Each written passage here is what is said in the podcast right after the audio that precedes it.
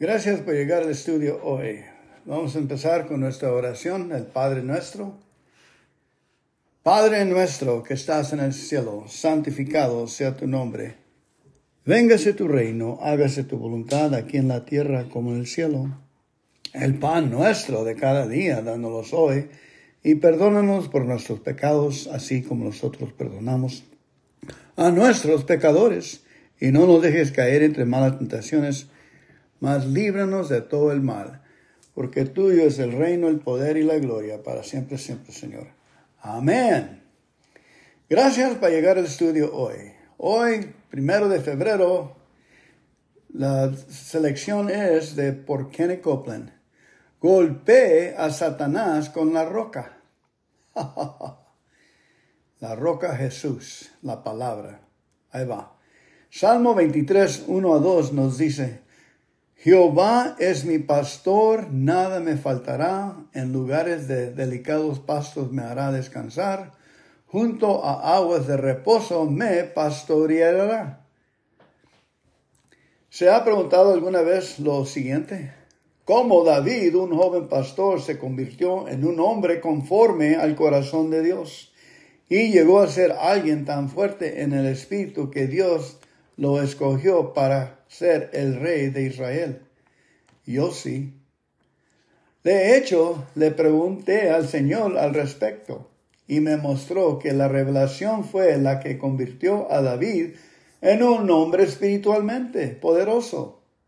La revelación que reciba durante sus muchas horas de meditación en las cosas de Dios, me imagino que el día en que escribió el Salmo 23 David se encontraba meditando en la bondad de Dios y cantándole alabanzas. Él estaba teniendo comunión con Dios cuando se, de repente el Señor lo ungió. Y David exclamó, Jehová es mi pastor. Sin duda se acordó de las ovejas que cuidaba cuando era jovencito me enfrenté a la muerte por esas ovejas. Las guié a lugares de pastos verdes y de aguas frescas, limpias y tranquilas. Continuó meditando en esas cosas y se llenó de emoción.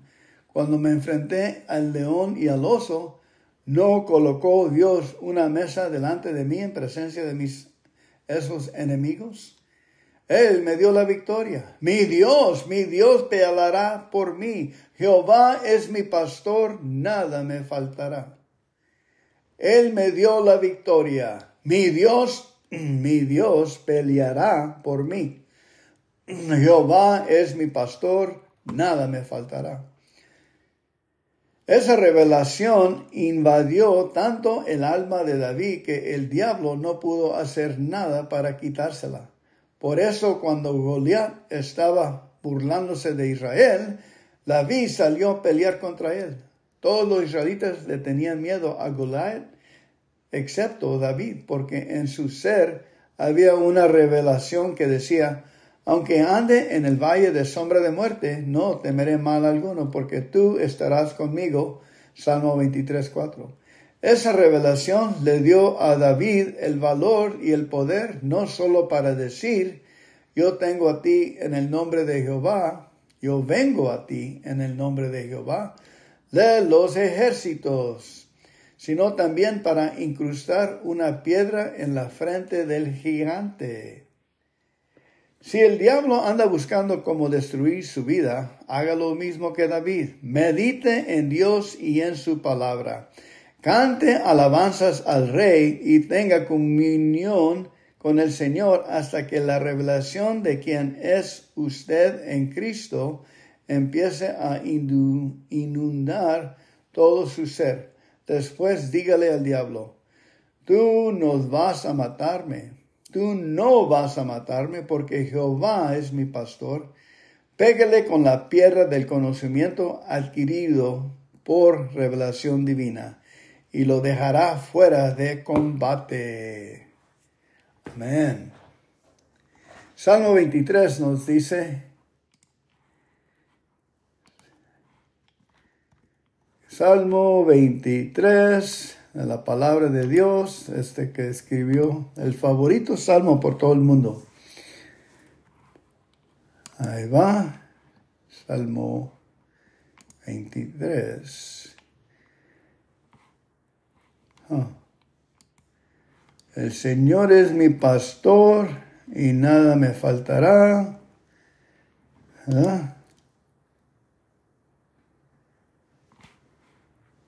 Amén. No quiere trabajar la...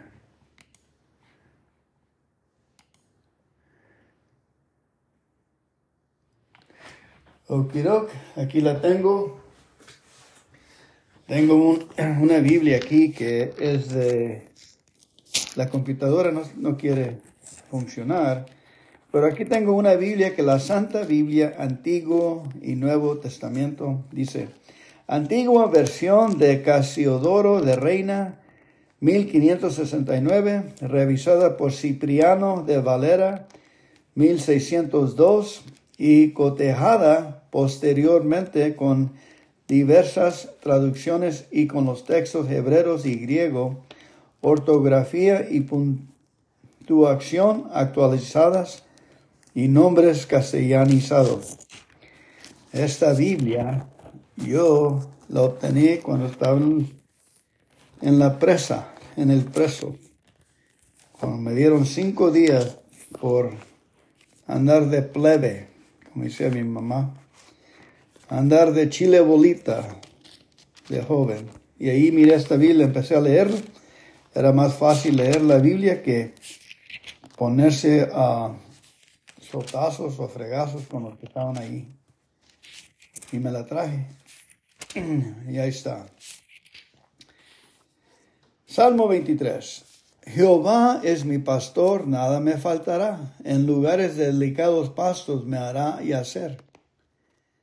Junto a aguas de reposo me pastoreará. Confortará mi alma, guiarme por sendas de justicia por amor de su nombre. Aunque ande en el valle de sombra de muerte, no temeré mal alguno porque tú estarás conmigo, tu vara y tu callado me infundirán aliento. Aderezarás mesa delante de mí. Aderezarás en presente de mis angustiadores. Ungiste mi cabeza con aceite, mi copa está rebosando. Ciertamente el bien y la misericordia me seguirán todos los días de mi vida y en la casa de Jehová moraré por largos días. Amén. Y ahí va otra, otro salmo. Deje uh, leer Salmo 5.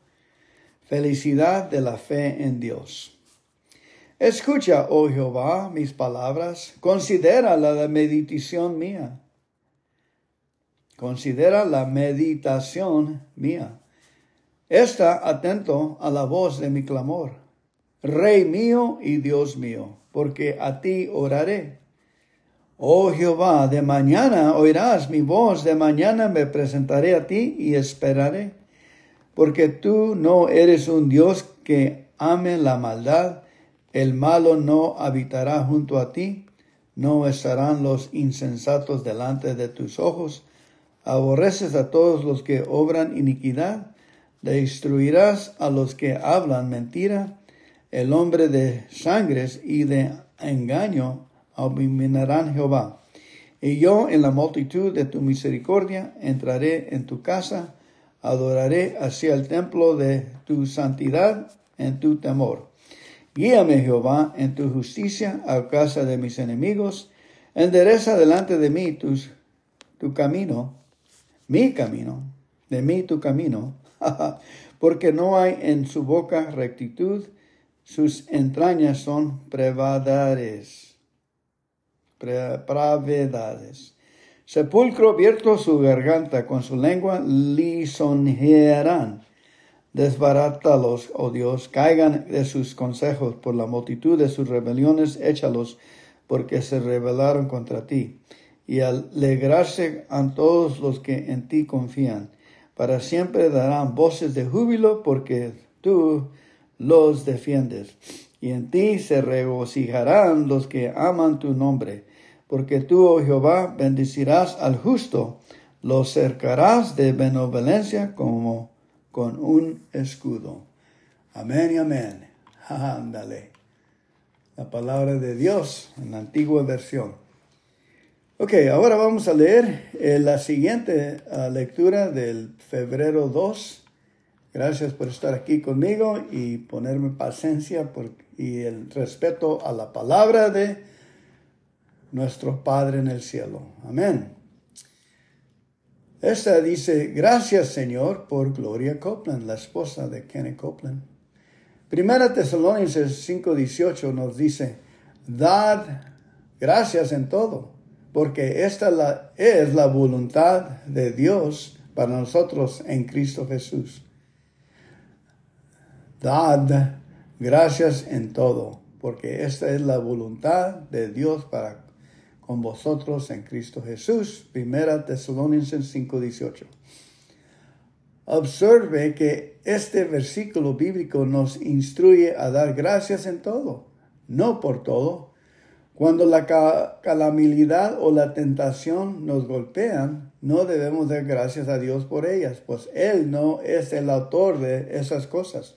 Al contrario, Él es el quien nos muestra la salida para escapar de ellas. Y esa es la razón por la cual debemos ser agradecidos con Él.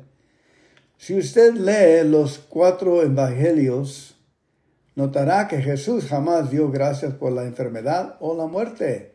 Al contrario, cuando estaba antes ellas, su reacción era vencerlas con el poder de Dios. Por eso, de gracias como Jesús lo hizo, no por las obras de Satanás, sino por la victoria que Dios le ha dado sobre ellas. Amén. Ahora nos vamos a leer Juan 11, capítulo 11. Ah, les quiero decir algo de que una, agarré una revelación aquí de que la razón de que quiere que demos gracias por todas las cosas es cuando nuestra copa está llena de, de aceite, el enemigo no puede ponerle ácido al aceite. No, no hay campo. Estamos rebosando ya y no es necesario que él trate porque no, no va a funcionar. El amor de Dios, el gozo, nos brinda y estamos eh, con aseguranza. Por eso damos gracias por las cosas que no son buenas y nos llenamos del gozo de, la presencia de Dios y estamos protegidos con el amor de Dios. Esa es la razón que el Señor dice, cuando estés en circunstancias duras o no, das gracias. Con, hay que concentrarnos en la sangre de Cristo, en el éxito de la cruz que nos dio vida eterna, de la muerte del oscuro nos llegó la, la luz. Ahora tenemos que dar gracias por esa luz y así vencemos el enemigo por lo que Jesús ha hecho en la cruz. Le pegamos en la cabeza. Amén. Juan 11. Estaba entonces enfermo uno llamado Lázaro de Betania, la aldea de María y de Marta su hermana. María, cuyo hermano Lázaro estaba enfermo, era lo, la que ungió al Señor con un ungüento, un y limpió sus pies con sus cabellos. Enviaron pues sus hermanas a la diciendo, Señor, he aquí el que amas está enfermo. Y oyéndolo Jesús dijo, esta enfermedad no es para muerte, más para la gloria de Dios, para que el Hijo de Dios sea glorificado por ella. Y amaba Jesús a Marta y a su hermana y a Lázaro. Como oyó pues que estaba enfermo, quedóse aún dos días en aquel lugar donde estaba. Luego después de esto dijo a los discípulos, vamos a Judea otra vez diciendo y respondió y diciendo los discípulos, Rabbi, ahora preocuparán los judíos apedrearte y, otra vez vas allá. Respondió Jesús, ¿No tiene el día doce horas? El que anduviera el de día no tropeza porque ve la luz de este mundo. Mas el que anduviere de noche tropieza porque no hay luz en él. So aquí Jesús está diciendo diferencia de ser nacido otra vez teniendo la luz en un corazón y no tropieza a, los a los a los uh, otros que no conocen a Dios y que ellos. No hay luz en ellos. Dicho esto, díceles después Lázaro, nuestro amigo, duerme, mas voy a despertarle del sueño. Dijeron entonces los discípulos, Señor, si duerme, salva, salvo estará. Mas esto decía Jesús de la muerte de él y ellos pensaron que hablaba de reposar del sueño. Entonces pues Jesús les dijo claramente, Lázaro es muerto. Y huélgome por vosotros que yo no haya estado allí para que creías. Mas vamos a él.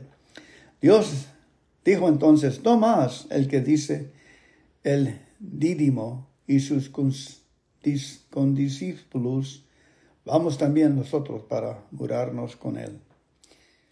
Vino pues Jesús y halló que hacía ya cuatro días que estaba en el sepulcro Betania estaba cerca de Jerusalén como quince estadios, y muchos de los judíos habían venido a Marta y a María a consolarlas por su hermano. Entonces Marta, como oyó que Jesús venía, salió a, a encontrarle, mas María se estuvo en casa. Y Marta dijo a Jesús, Señor, si hubieses estado aquí, mi hermano no hubiera muerto. Mas también sé ahora que todo lo que pidieres de Dios te dará Dios. Dícele Jesús, resucitará tu hermano.